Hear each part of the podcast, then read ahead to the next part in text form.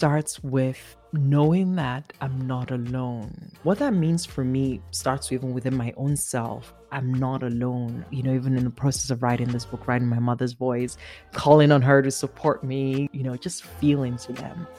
Hello, and welcome to the We Do Hope podcast from Amos Trust. I'm Jessie. And I'm Tilly, and we'll be your hosts as each episode will be joined by fascinating guests from around the world, exploring what hope means to them. We'll be jumping in at the deep end, talking to people about some of their biggest challenges and where they find hope in their daily lives. These conversations might inspire, surprise, or move you, but we'll come away with a little bit more hope.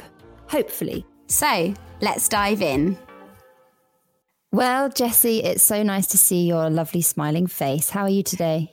I'm great, thank you. How are you? I'm really good. And I've been thinking recently, um, do you remember how we spoke a lot when we were beginning this podcast journey and in our pilot we spoke about an understanding of what hope means to both of us and what we wanted to understand more about the concept as the podcast went on.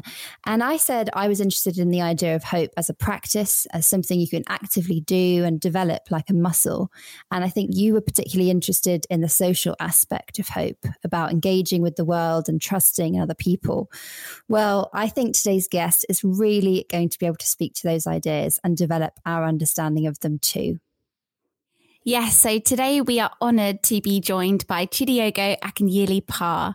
Chidiogo is many things. She is an author, a speaker, and the founder of She Roars, which is an organisation that connects women of colour to their purpose and their intuition. Her name roughly translates to God is gracious with blessings and my cup overflows. And it is such a fitting name for someone who has accomplished and experienced so much. Chidiogo has lived across four continents, growing up in Nigeria and now living in Canada. She speaks seven languages and she's been named among 100 most influential young Africans.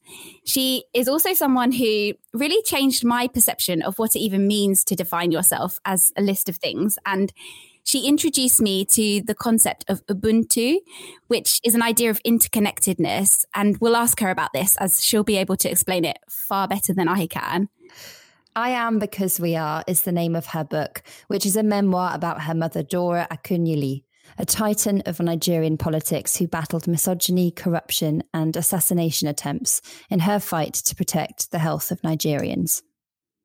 Chidiogo has also recently become a mother herself to little Nora, and I want to ask her about that and whether it's changed her understanding of her mother's love, as well as how the concept of Ubuntu that she learnt from her parents has shaped her view of hope in the world.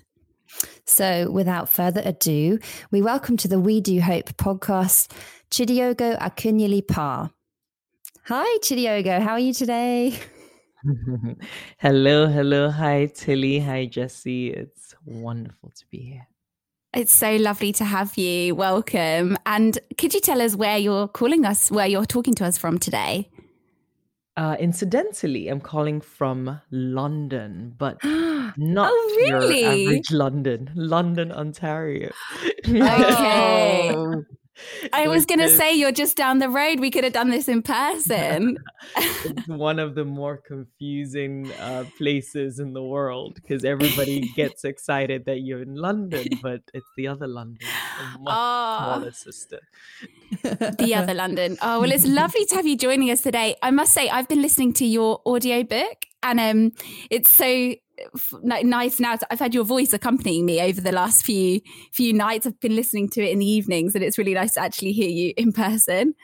Oh, that's beautiful. I'm glad.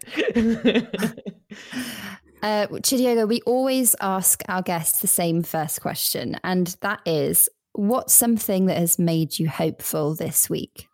Mm, so I've been away from home. My home is Toronto for about three months. And part of it was really to escape, you know, the winter layered upon, you know, just yet next COVID wave. And I was postpartum and, you know, the sort of the the the weight of fear and anxiety that everybody had been carrying. I really needed time off and I came back and I, I, a friend happens to be having a first fire gathering in the park, and you know, we all gathered and everybody was just feeling that energy of the spring and you know the friend whose birthday it was and who's gathering us together was sharing how we had forgotten how to come together. And it was her intention this spring into the summer to become an anchor because you know you almost need that person that every friday she's going to show up and send a ping and whoever shows up because that muscle hasn't been exercised and uh, definitely in our lives in this part of the world given there's so many lockdowns and so much fear and isolation and all of that. So that gave me hope this you know the spring and this rebirth and at the same time people really reclaiming community and the power and and what it means to come together Wow, you, you uh, can tell you're a writer, Chidiogo. That was just beautiful and completely off the cuff. I can't believe it. Thank you for sharing. And I imagine the, the the transition, as you say, from the cold, cold winters in Canada where you live to to the spring must just feel like a brand new, brand new world.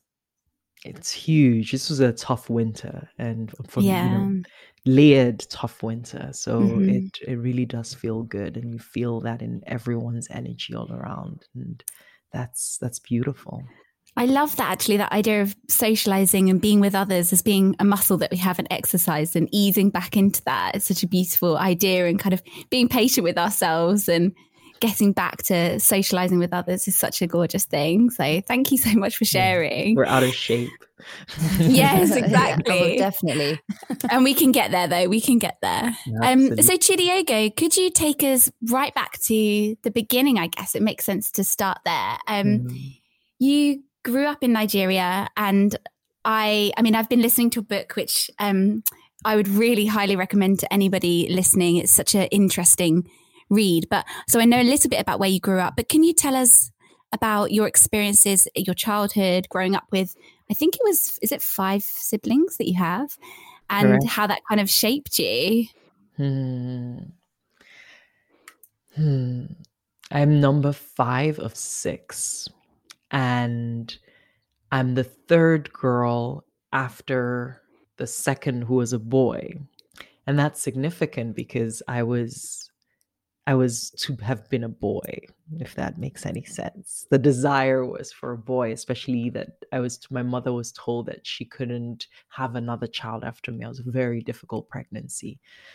So, so I feel it that shaped me a lot. You know, somehow it's as an adult, I'm really unpacking it. This sense of always having known that everybody wanted a boy and that you were a girl and that that was back then you know things have changed drastically and culturally since but my parents generation was sort of the last of that boy or nothing you know generation and even though she had a first boy it's like have a second because you know in case uh, and just you know to have that backing. So that was interesting and then my little brother came along and he was the jewel of you know the family and my mother's so i think that shaped me as well. So there's layers of being shaped by a big family but i think the strongest is just um just always being surrounded by people and their energies and their stories and life has various um stages and we are now in the stage that we lost our parents or our parents are late now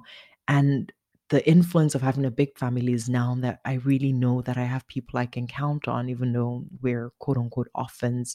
It doesn't feel like in any way we're alone. We all have each other's backs. As children, it might have been the opposite. It's like someone else to share your food with, or it's to bug you, or, you know, so it's like life has stages, but it's made me for sure who I am um, by virtue of just having so many people to learn from, to watch, to observe, to be jealous of, to uh, to try to um, what's that word? To to reach their level of because my sisters were always really smart and you know everybody was always comparing us etc so big families shape you everything in life shapes you and they're the closest of ex- an experience as a middle child as well, Chidiogo, I really relate to everything you just said. I'm the middle of three girls, and uh, that feeling of sort of feeling what's come before you and what's come after you, and comparing yourself. I really, I really felt that. Um, And now you live in Canada, but you've lived all over the world. You've studied in, in different places and you lived in France, I believe. Um, and can you tell us how living in different countries and different places has changed you or informed you? There's a phrase in the book. Um, the book is titled I Am Because We Are, where I share and how, you know, my mother is reflecting because it's written in my mother's voice, uh, Dora Akunyili's voice, where she's saying that it always seemed like I was, I think it's like being pursued by fire ants. And in many ways, you know, I didn't know it then, but it just felt like I was always, I was running away from something. And with hindsight, I think I was running towards something.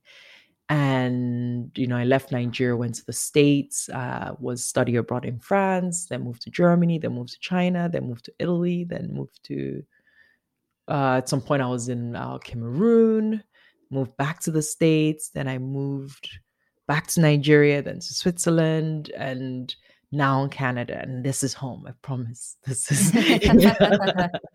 and why I share this is that I, I, think I was, I was looking for something. Uh, you know, you asked earlier about what was I growing up. That comparison that Tilly sort of you echoed you know, whatever that was, there was something I was seeking to find my own self. Because I think what mm. happens when you're one of six and always being compared, and also part of a culture that is very happy to sort of, you know, you're doctor or lawyer nothing in between and that's your path and that's what success means and you get a husband or wife and you know it's sort of it's like what do i want? Who am i? What what are you know so i think i needed to move away from that enough that i could find my own truth and it took me to all these places and they shaped me immensely and you know this i, I, I you know i picked up the la- the languages on the way and you know i always find it fascinating that you know my personality in french is different from german different from chinese and different from italian etc because there it's a different moment in time that I was in. You know, my German personality is, you know, confident and chatty and no worries. and my Chinese personality is like this little girl because a lot of my friends were young and giggling and you know just talking about nothing all day and that's her personality so these things shape you and i i see it clearly in, when when i feel into the language or speak the language what i connect to is a memory of a time and by extension that personality of that is anchored in the languages of that time. So, yeah, experiences shape us immensely, and each place gave me a gift and led me to this present moment of sort of now anchored a little more in who I am, having run away from towards and ultimately in search of something that I like to feel like I've I've not found because I don't believe anymore that there was a finding, but um uncovered. Mm, sounds like you were always kind of seeking to connect with others and learning all those languages is just mm. I always say if I had a superpower it would be to be able to speak any language. Mm. And so you're kind of you're living that. You you you've kind of learned all these languages, which is so impressive. And seeking that connection with other people, it's just yeah, it's really amazing. It's a tough one, you know, because I was bo- raised bilingual. I spoke Igbo and English, and I think that really helps. So, you know, that superpower, you know, to whatever extent it helped, like, I think it's to try to raise bilingual mm. uh, children and or encourage bilingualism as kids because I understand that the part of the brain that can connect to languages easier becomes more developed. To whatever extent that's helpful. Oh well, lucky Nora. Nora will get lots of languages. I'm trying. I'm trying. It's hard. yeah, I imagine. And um, tell us a little bit about your um, your company she roars what does it stand for the name but also what what do you do in it so when I founded She Roars now six years ago, it was reimagining our Africa Rising. Know, I was really excited about that. It's like, oh yeah, that's the, you know, it stands for roar and we roar. And it was after a conference I facilitated. It Dar es Salaam. It's like 300 women and there was just so much emotion. And I really realized that th- there's so much gratitude that we held a space for people to be able to share and so much was coming up. and it really struck me that I had, for all the places and spaces I'd occupied, conferences, etc., because my focus had also always been out in Africa. I'd never really been in a space where we were invited to be a little more vulnerable, and and that was something that sort of struck me as a need, just given how everybody will tell you the story of struggles going on in different contexts across the continent but where are the spaces where we can talk about this? A lot of the conferences might be a little bit more you know just focused on hard topics economics and etc etc so that was the genesis and since then it's morphed into you know sort of beyond africa and really realizing that um, i attract a lot of women of color. So that's sort of where I've now expanded that reach. But in truth, it's really women. But somehow um, I do want to honor um, women of color, just given again mm. disproportionate struggles that happen in those spaces. And the organization holds, um, creates the conferences, seminars, workshops, coaching sessions where we go deep and we can um, really tell a different story because what i find is that the, the we are all running on a story. Stories of others have told us of who we are stories we tell ourselves and what we aim to do is for people to identify what stories that they're working with and to tell a new story to connect to the story that feels more true. And you might hear an echo of my own life in there and you're mm. not wrong because i feel that has been my journey as well. And it's been beautiful to support thousands of women at this point on their path of of finding what is true for them away from what is you know the should and you know what and all of that and um i it's something that it's a it's it's been it's been a blessing really to do that and it's something that i hope i can always do so you are a storyteller through and through aren't you really and talking of stories, can you tell us a little bit about what this book is about um, and what it meant to you and the mm. process of doing this book? Because it's about your mother, isn't it? It is. Hmm. Ah, it's it's a big question. I'm trying to think where to start. The process. So, I'll start with saying that I thought it was the most beautiful coincidence that I finished my book, sort of submitted the manuscripts, and it was launched the pre-launch the same month as I was birthing my my daughter. You mentioned Nora earlier.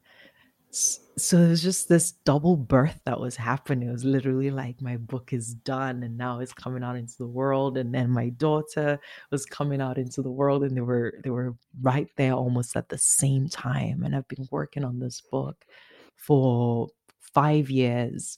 And, you know, when I started it, Nora was you know, just not even a thought, or, you know, and here she is. So I think that was something that really touched me. And in many ways, that speaks to the energy of this whole process of writing this book. It's felt um, like there's a lot of synchronicity, serendipity, and just beautiful uh, magic that has been infused in that journey. And it started with the the invitation in itself to write the book. I was living in Geneva at the time, working, uh, and was in my apartment. I journal a lot, so I'm just like in my journal, just writing, and it was just this inspiration. I don't know if, if you've read Elizabeth Gilbert's Big Magic. She talks about how mm. ideas come and they just kind of float through, and you have to catch it. And if you don't, mm-hmm. it floats away to someone else. And it really felt like that moment. This idea came fully formed. It was a, a, voice almost, write my story. And I took it as my mother sharing that I should write her story. Um, not that I took it as was like write my story, my in this case, my mother's story. So I took it as her sharing that. And it just hit me how that was the most it just when something so simple, you know, but it's perfect because my mother's life was she lived a hopeful life. And I say, I don't say that lightly because Nigerians were very inspired in the millions by her life because they had never seen anyone fight for people, for justice, for um, respecting the human life, uh, putting her life on the line, um, assassination attempts on her life be by virtue of the work that she was doing in that time. She was working at the helm of um, NAFDAC, which is the equi- equivalent of the American FDA, regulating all foods and drugs, and um, basically working against fake food, fake drugs. And it's not a light issue in Nigeria because fake medicine, fake foods kill. Imagine mm. getting your infant infant formula and it's um, chalk with water and you're feeding that to your your infant or your insulin which her sister died from which is fake or mm-hmm. antibiotics mm-hmm. or even your your Tylenol or I think Panadol in the UK you know and you're just everything that we take for granted in some parts of the world it just imagine when you can't take that which you're taking to heal you is killing you is mm. was really a pandemic and people were were dying in the millions and she came and said no more so mm-hmm. people mm-hmm. were just in awe of the power with which she said no and it wasn't just saying no she went to work and the actual the, the results showed with some like an 80% reduction in fake drugs and fake counterfeit food drugs in circulation being dumped in nigeria. So her story inspired people and even though she was past i thought so your, your stories matter and stories carry so much weight to to inspire hope um, belief in the future inspire people to step into their own calling their own power etc so i wanted to capture this story of someone who had done that in life and who had mm. inspired people in a way that it could continue not just nigerians but beyond especially given that there's such a dearth of sto- of um, hopeful stories out of the continent of people of leaders and here was one that everybody acknowledged as one but whose story mm. you might mm. otherwise not have known and um, here we are. You know, it's like really grateful they had the uh, the publisher that resonated with it and said yes, and I could honor the the invitation and step into writing this story in my mother's voice because I wanted the reader to connect directly with her. And five years later, and um, September of last year, she was birthed. It is an intensely hopeful story, and I think it is relevant for anyone reading it wherever you are in the world. And Dora Akunyili was, she's, as we said in the introduction, she was a titan of Nigerian politics, but it's also the story of just a woman, uh, her strength and overcoming things, and also she followed her excitement. She she went to study in London. She was a pharmacist, and I, I, really got from it's it's split into really short chapters, which I really liked as well. So I listened to it in like in pieces. And actually, it's one of those books where you want to go back and underline loads of things because there's so many bits in there that are so hopeful and phrases, and obviously your writing is just is gorgeous as well. And you know, she took on fake food was it was killing lots of people and she took on not only small companies but it was big titans like Nestle and you know got them to dump basically millions of pounds worth of counterfeit baby milk and things like that. So she's just an incredible woman. And as well as it being an inspirational story about and motherhood and, and marriage and what that meant to her the the concept of ubuntu i wanted to ask you to explain this because the title of the book is i am because we are and um, I really wanted to know more about what that concept is and how it's woven throughout the book. Ubuntu is an Nguni Bantu term from the southern east southern Africa, and it captures humanity, our shared humanity. And I chose that title deliberately because the theme of our shared humanity was one that was so strong in my mother's life and how she did things, starting with her origin stories as a child. She grew up in the village uh, where she lived in community and she flourished under the sort of that that moment in time where community looked out for each other uh, there was that power you know her father was was a big philanthropist in his community, helped a lot of children go to school and it's and so on. So she was really shaped by what happens when we support each other. And you know she has this this is part of the book that talks about how stealing was not something that would be happen in the village because everybody knew the consequences and everybody knew the power of really just that support etc so I, I felt it was fitting. And uh, up, until you know the work that she was doing was all about respecting humanity so the the the term of Ubuntu, I am because you are, you are because we are, shortened into the I am because we are, is that interconnectedness. Everybody matters. My mother mattered in her life and her her stepping into her own role in this life made other people's lives so much better and she believed that for everybody so that's why she was not ready to to lose senselessly any one life and that term Ubuntu came to me in 2011 was the first time I heard it. It's one of these terms once you hear it, it's like Ubuntu. And it just it, it sounds it feels lovely to say, doesn't it? Exactly. And you know what I just found out? I was I, I was recently away. I was in Hawaii taking a little bit of time. And I found out that aloha, which many of us know, right, is mm. actually the same meaning as Ubuntu. It really is about that shared spirit. I know I didn't know that, and it just struck me as, you know, these wisdoms that date back so long. We are Mm. connected. Aloha, when you say that, we think of it now as just hello, but you're really acknowledging the connection that exists between you and the other, not just between humans, but all around. So it's really um, inviting that respect for for for life, for humanity, for and the environment, for the animals for the the very earth that you're on for um you know so really could this wisdom can that can bring us back to what matters.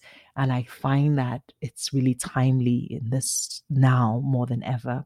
And her life was anchored in that in really knowing that she mattered and inviting us all to know the same and step into what that means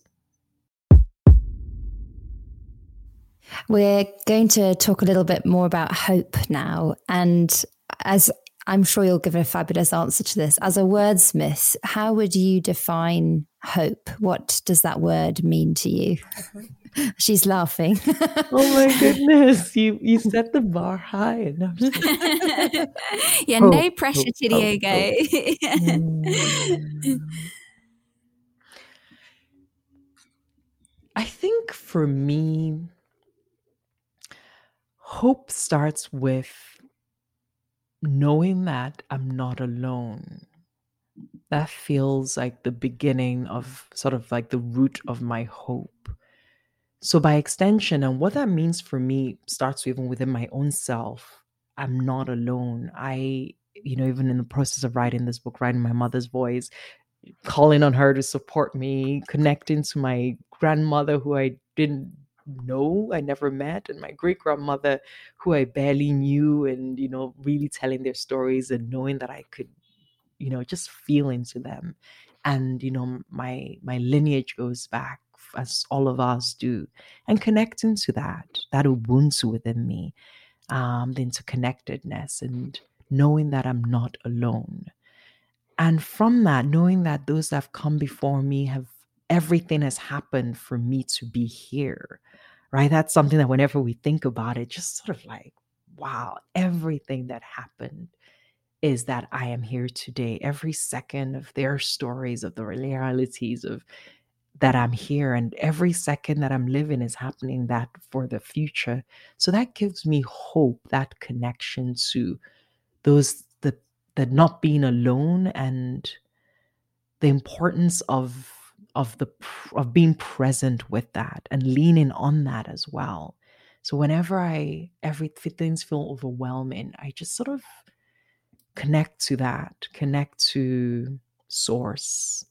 And that source for me is just is inside. And that makes me know that whatever it is that i'm doing i don't have to feel alone and i can lean on that support and trust trusts that in doing so, whatever decision it is that I have to make, whatever difficulty I'm going through, everything will be okay. That feeling of trust is so beautiful. And again, interconnectedness with others, really. And coming back to it, it reminds me of um, I'm thinking again about Ubuntu and where I first came across this concept, which was in an article which you wrote for The Guardian. And it was last year, and it was not that long after your father's passing. And it was an incredibly it was it was you know really moving article it was really it's obviously an incredibly tragic death and a tragic experience and i was so moved by the fact that it was also i found it intensely hopeful your writing and you were writing about in those times of trauma and grief finding hope and or understanding perhaps is a better word understanding about what might have led to these things happening. And can you tell us a little bit about that if you're if you're happy to share? Yes jesse thank you. Um it was really helpful to write that article because I was in the heart of my grief, and you know, writing can be such a beautiful outlet or helpful outlet. So, thank you um, for that opportunity. Yes, I realized I was reflecting on hope for the way I feel hopeful, and you know, you're giving me the opportunity to think of hope from a, a, a larger perspective, and I, I I think I start. It starts with you know I I, I find I'm very compassionate. I have a sense of. Mm, I find that compassion is important, is an important emotion to rooting to in this time where there's just so many people come from different experiences. You mentioned my father's passing, he was killed and i had to find that compassion. I'll have relatives reach out and like oh you know in a nigerian way may the person never prosper may they have i'm like no it's okay. It's it's it's not them. Someone gave them money or something and what is their story that they have to do that? You know you can't it can't be an easy life to live a life doing that you know being a, a you know just taking another's life. You know what what is that what are you going through? So that's the first compassion. And within that what what, what is what does that say about the country that has has has has led us to this moment in time where that's a choice that our young boys are taking? So first that's that. So that compassion that it's i'm not going to sort of go into vengeance and you know hate for you. It's just something went wrong somewhere because i i feel like that's not who we are as mm-hmm. much as that could feel like a part of our story it's really not who we are so that's mm-hmm. one and then it says well the there's the other part of that's hope where so many Nigerians like this like outcry. This his death really shook the country, and it's like this is not who we are. We can't. We don't treat our elders like this. We don't do this. We don't. So I don't have a a perfect answer. What I do know is that I I don't allow hate to fill my heart because that takes away mm. from that hope that I spoke to earlier that I like everything is is okay. You know, if things are happening not for a reason in this case because it really felt senseless, but I, a part of me has trust in people's ability to connect to what's true and in doing so how that can by, uh, come together for good I don't think I'm I have a perfect answer, but it's it's where I come from that I'm trying to share. And with that, everybody has to show up. And that's why I do the work of supporting you if you need it to find that truth in yourself and hoping that more and more people in doing so we can usher in a hopeful future. Wow, we thank you so much for for that beautiful answer, and also just to say we honour the memory of your both of your parents and the work that they did. Um, so thank you for sharing their stories with us today, um, Jessie. I think you were going to ask about hope. Hope is powerful, especially when grounded in action. Yeah, I think we spoke about this, um, Tilly, earlier in the in the introduction, and we, you know, this is something I know Tilly's really interested in, and this is the answer you gave when we spoke about it earlier. But hope can be a practice and something that you do. And in our emails when we were talking to Diogo about doing this podcast, you said hope is powerful when grounded in action, and that really stuck with me. Mm. What did you? What do you define as kind of hope grounded in action? How do you act on hope? Hmm.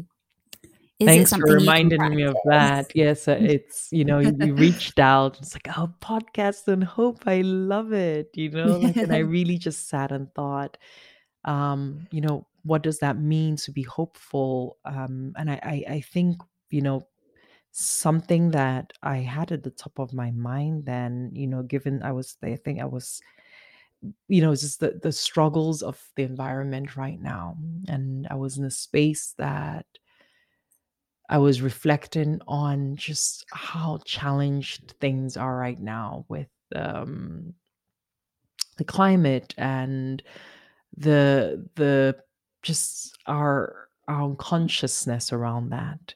And at the same time most people have a positive you know they that we all sort of want the best. Many people are you know just sort of uh, conscious of about things that are the the changes that are ahead and how we all have a role to play.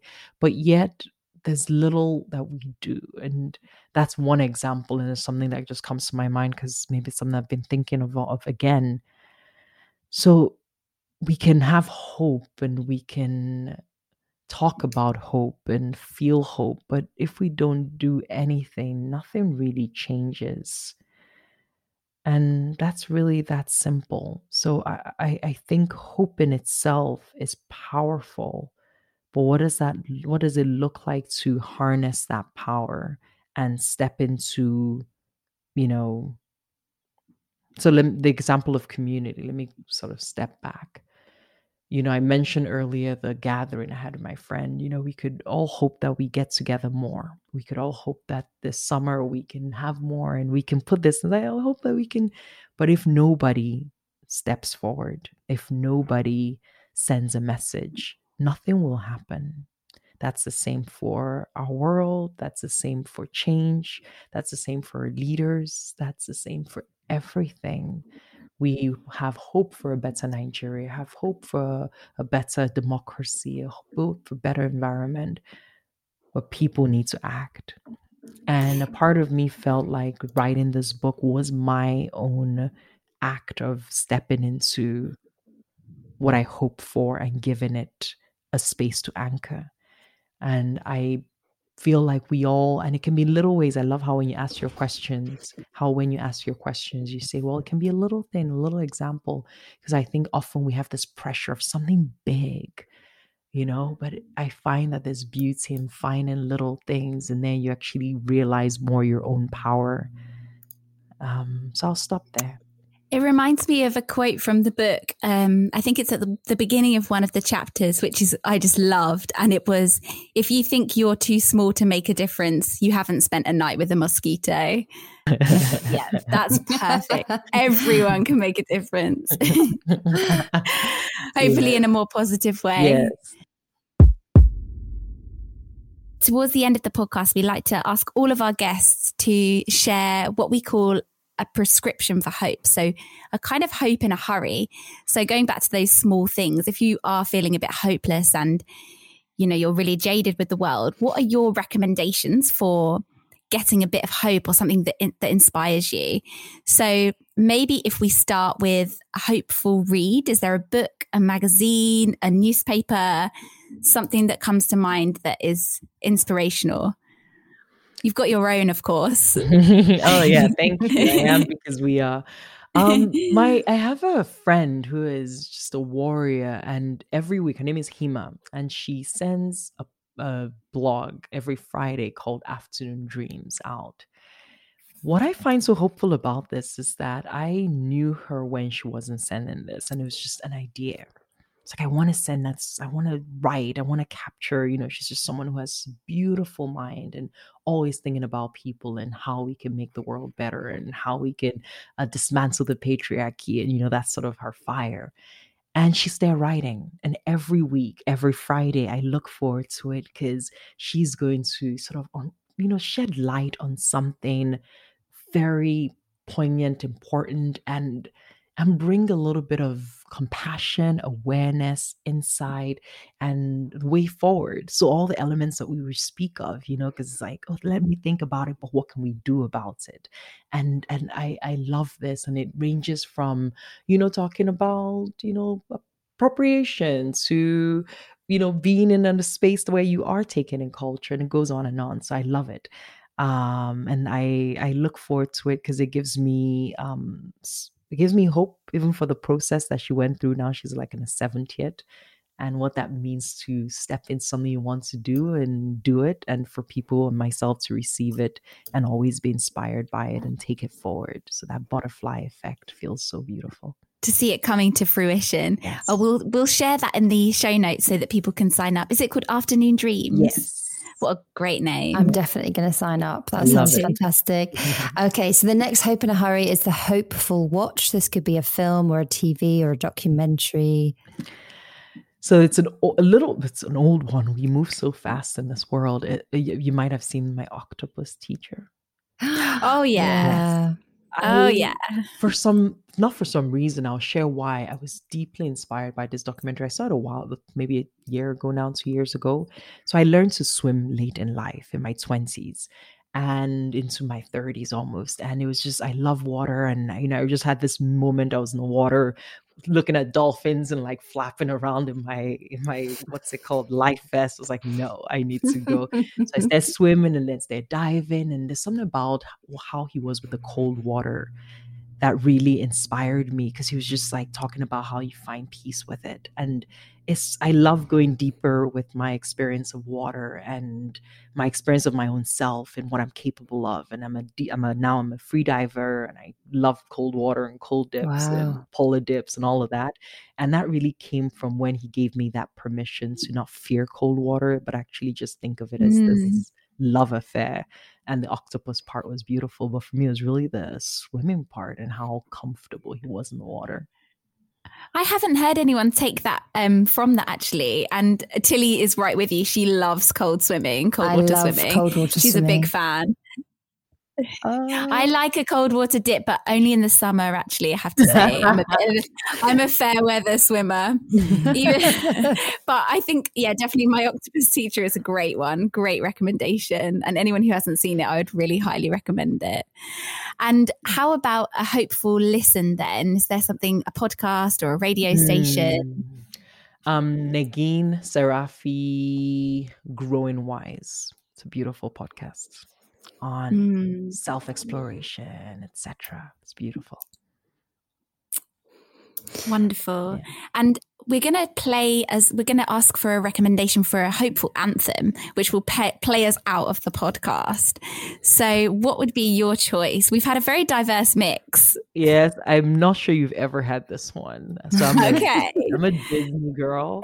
uh, I'm not sure. Maybe I won't quote that as who I am, but I love Moana. I am Moana. Oh, oh. yes.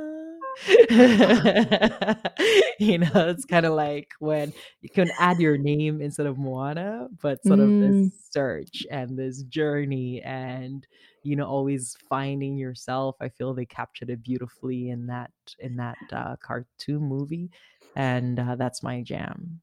That's one of my favorites as well. I love how how far I'll go, and I definitely like walk along the road, walking my dog, belting out that song like at, late at night. I'm kind of like humming it, and then I just go into a full. I can't help myself. It's great. Amazing, amazing. We should just sing it instead of playing it. oh, Chidiogo, oh. it's been an absolute privilege to hear you speak. Thank you so much for joining us. How can people follow you and keep up with your work? Um, I am on chidiogo.com and chidiogo.akunyili on social media, etc. But really, I think all of me is in that book. And my mother, my mother before her, her mother before her. And it's I am because we are an African mother's fight for the soul of a nation. Beautiful. Go buy it. It's wonderful. I loved it. Thank you so much. Thank you, Jesse. Thank you, Tilly. Thanks, Diego. Bye.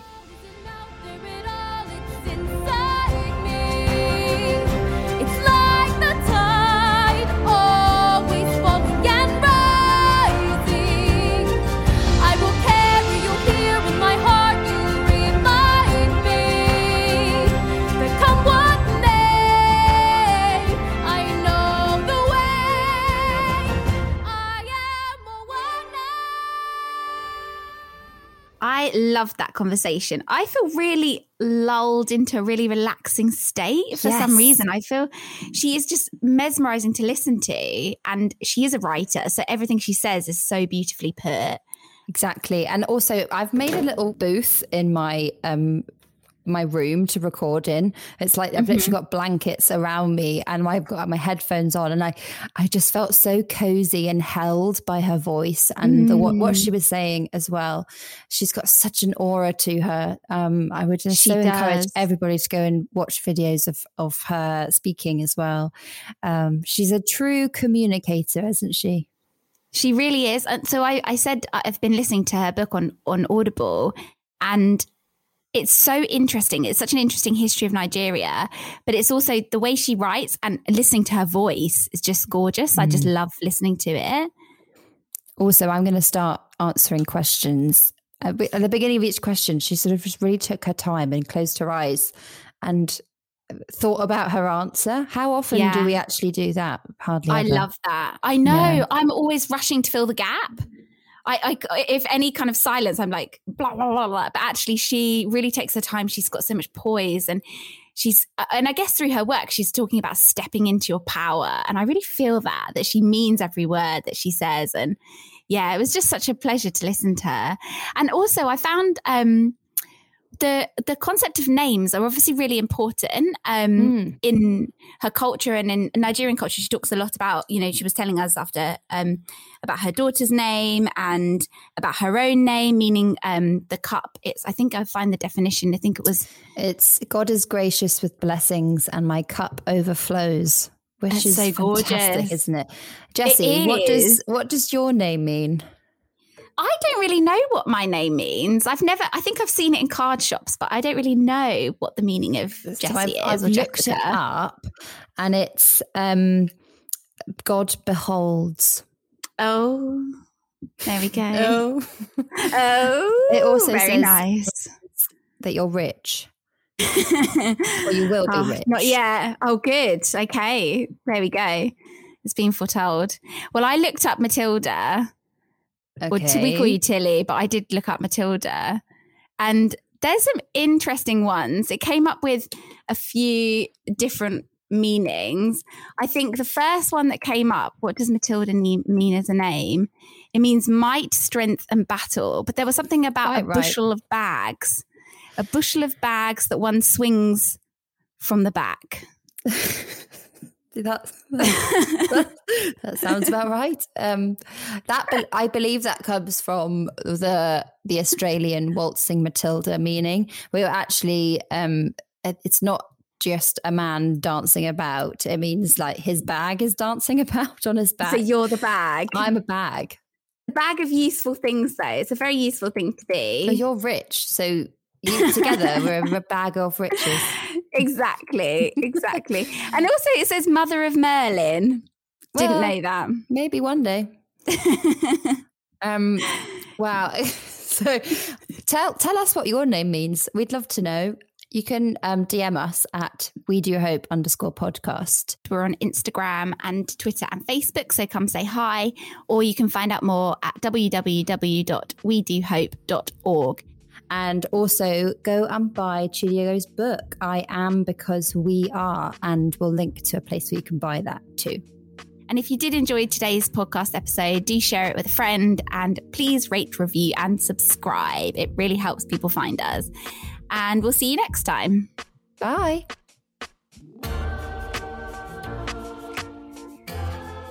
This podcast is brought to you by Amos Trust, a small creative human rights organisation based in the UK. Amos aims to challenge injustice, restore rights, and create hope, working with grassroots partners in three main areas street justice, Palestine justice, and climate justice. They work in creative, responsive, and collaborative ways to bring about local solutions to global issues. For more details, please visit amostrust.org.